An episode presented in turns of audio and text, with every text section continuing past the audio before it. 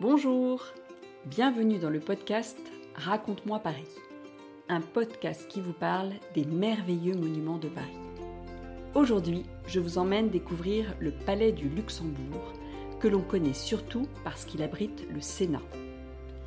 Dans cet épisode, découvrez l'histoire originale de ce palais créé par Marie de Médicis et qui fut tour à tour un palais, un lieu artistique, une prison et enfin une des deux maisons où ont lieu les débats démocratiques, l'autre maison étant l'Assemblée nationale. Apprenez aussi comment ce palais du XVIIe siècle a su évoluer avec son temps pour garder son esthétisme tout en se modernisant. Le Sénat, c'est comme une maison où se réunissent les 348 sénateurs pour examiner et voter les lois et contrôler les actions du gouvernement. Les sénateurs représentent les différents territoires français, c'est-à-dire par exemple les régions ou les départements, et ils sont élus pour six ans. Mais avant d'être le Sénat, il y eut l'histoire de ce palais, le palais de Marie de Médicis. Venez, je vous raconte. Nous voici en 1610. L'époux de Marie de Médicis, le roi Henri IV, meurt. Elle devient donc la régente de Louis XIII, son fils, qui n'a alors que 9 ans. Cela veut dire qu'elle va gouverner pour lui, car il est trop jeune pour le faire. Elle vit à ce moment-là au palais du Louvre, mais elle sait qu'elle devra un jour quitter ses appartements pour laisser place à la future femme de Louis XIII. Elle prend donc les devants. Elle avait pour habitude de se rendre chez une de ses amies, qui habitait rue de Tournon, dans l'actuel 6e arrondissement de Paris. Elle aimait beaucoup ce quartier où se trouvaient des belles demeures, des collèges et des monastères. Elle chercha donc à s'installer dans cette partie de Paris. Elle voulait une demeure royale, puisqu'elle était reine. On dit qu'elle rêvait de construire un palais qui ressemblerait au château de son enfance, le palais Pitti, qui se trouvait à Florence, en Italie. Car Marie de Médicis est d'origine italienne. Elle estime que la demeure du duc de Luxembourg conviendrait à ses projets. C'est un hôtel particulier, c'est-à-dire une maison luxueuse. Elle le lui achète. Elle va également acquérir des propriétés voisines afin de pouvoir créer un grand jardin. Elle va nommer un architecte et les travaux vont durer 16 ans.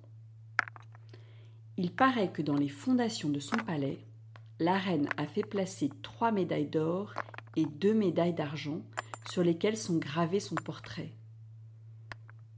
Tu as bien entendu? Il y aurait donc un trésor caché dans ce palais?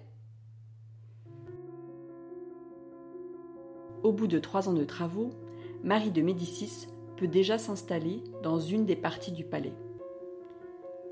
Pour son jardin, elle a un problème, et de taille. Il lui faut de l'eau, beaucoup d'eau. À cette époque, il n'y avait pas du tout l'eau courante comme aujourd'hui. Elle ne peut pas utiliser l'eau de la Seine qui est assez proche, car le niveau du fleuve est plus bas que son jardin. Et en plus, la Seine est très sale. Mais comme elle est reine, tout lui est possible. Elle va entreprendre de grands travaux et va remettre en état un ancien aqueduc gallo-romain et créer une conduite de 13 km qui va relier Ringis à un château d'eau situé proche du palais. Cet aqueduc est aujourd'hui un monument classé dont tu peux aller voir une partie à Ringis. Grâce à cette conduite d'eau, la reine a pu agrémenter son jardin de fontaines et d'un grand bassin. Il fallut également une dizaine d'années pour que le jardin soit terminé. Un jardin tout simplement somptueux qui fut ouvert dès le départ aux Parisiens. Quand enfin son palais est prêt, c'est un enchantement pour toutes celles et tous ceux qui y sont invités. La reine habite désormais un des plus beaux et des plus riches palais de Paris. Son architecture extérieure est élégante et classique, et son intérieur merveilleusement décoré et orné de tableaux de grands peintres. Marie de Médicis, avec ce palais, acquiert un statut important. Et cela tombe bien, car elle a des envies de politique et de pouvoir. Son fils Louis XIII est maintenant roi de France. Et elle va comploter contre lui car la politique menée par ce dernier lui déplaît. Imagine-toi qu'elle va essayer d'exclure du pouvoir son propre fils. Cela s'est soldé pour elle par des échecs et elle devra finalement quitter la France définitivement. Après la mort de Marie de Médicis, le palais est légué à son autre fils, le duc d'Orléans. Ce dernier est très sensible à l'art et il encourageait les artistes de son époque. Grâce à cela, certains artistes vinrent au palais, dont Jean de La Fontaine, l'auteur des célèbres fables, qui y résida quelque temps. Est-ce que tu les connais, les fables de La Fontaine? Parmi les plus connues, il y a La cigale et la fourmi ou celle du corbeau et du renard. Après la mort du duc d'Orléans, le palais a été habité pendant plusieurs années par des princesses qui s'y succéderont. L'une d'entre elles, la duchesse de Guise décida d'en faire cadeau à Louis XIV. Louis XIV qui n'est autre que le petit-fils de Marie de Médicis. Mais ce dernier délaisse ce palais, car il vient de terminer le château de Versailles où il préfère se rendre. Malgré tout, comme le roi souhaite encourager les créations artistiques, il choisit des artistes qui eurent la possibilité de vivre au palais du Luxembourg. D'autres artistes habitaient au Louvre. J'en parle dans l'épisode sur le Louvre. Des cloisons furent installées afin que peintres, sculpteurs, musiciens, poètes et philosophes puissent y vivre. Cette vie artistique dura plusieurs années jusqu'à la mort de Louis XIV. En 1750, son successeur, Louis XV, fait ouvrir dans une des ailes du palais le premier musée public de peinture avec une exposition des chefs-d'œuvre du roi. Puis, en 1789, c'est la Révolution française et le destin du palais du Luxembourg va alors changer.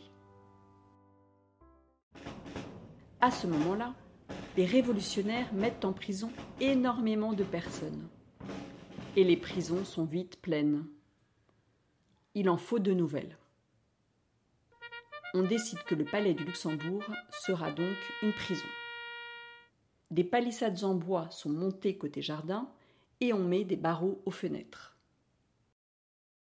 Pendant la Révolution française, beaucoup de décisions étaient prises sans que les accusés aient une chance de se défendre équitablement. Or, cela a conduit à beaucoup d'exécutions. On a d'ailleurs appelé cette période de l'histoire la terreur. Face à certains abus, il faut un équilibre des pouvoirs. Ainsi, en plus de l'Assemblée nationale, il est décidé de créer un deuxième lieu de débat démocratique qui sera au Palais du Luxembourg.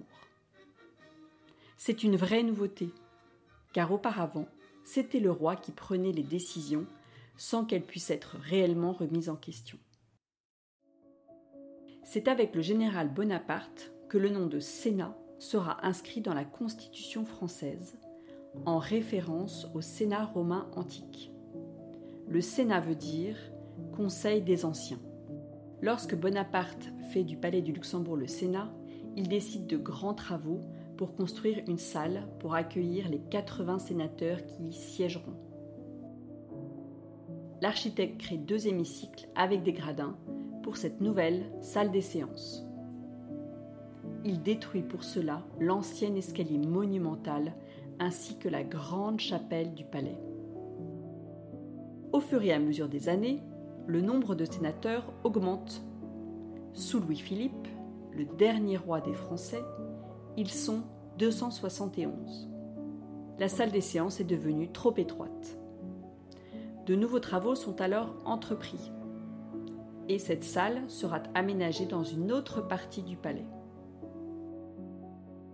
Au fil des siècles, le palais du Luxembourg continue à être transformé et se modernise.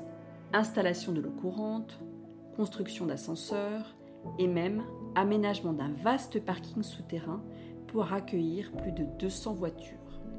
Sont aussi créées des salles de travail, des salles d'interview pour la télévision et la radio, puis quatre étages en sous-sol sont creusés où sont installés entre autres des rayonnages pour entreposer des précieux ouvrages de la bibliothèque.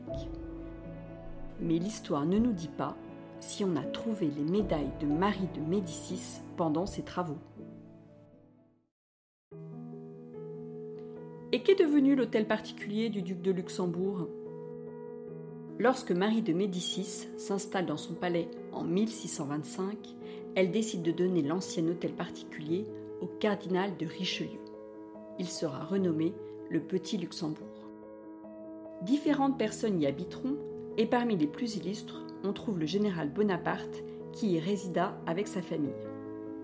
Aujourd'hui, le Petit Luxembourg est la résidence du président du Sénat. Sais-tu que le président du Sénat est la deuxième personne la plus importante de l'État après le président de la République? C'est lui qui doit prendre la place du président si ce dernier est dans l'incapacité d'exercer ses fonctions. Le Palais du Luxembourg et le Petit Luxembourg, tu peux les visiter une seule fois par an à l'occasion des Journées du patrimoine qui ont lieu en général le troisième week-end de septembre.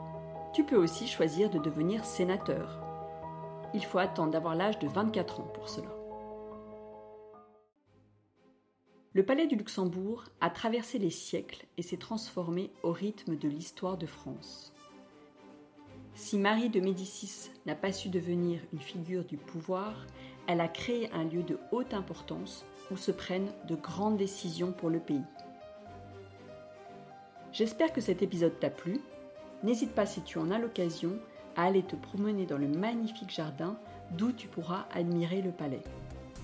Tu pourras aussi pique-niquer sur les grandes pelouses, observer les joueurs d'échecs près de l'orangerie ou encourager les joueurs de pétanque. Ce Luxembourg est un merveilleux lieu de vie où même les abeilles y ont leur ruche. À bientôt! Si vous avez aimé ce podcast, vous pouvez le soutenir en lui mettant des étoiles et en lui laissant un commentaire. Et vous pouvez aussi vous y abonner pour être prévenu des prochains épisodes. Merci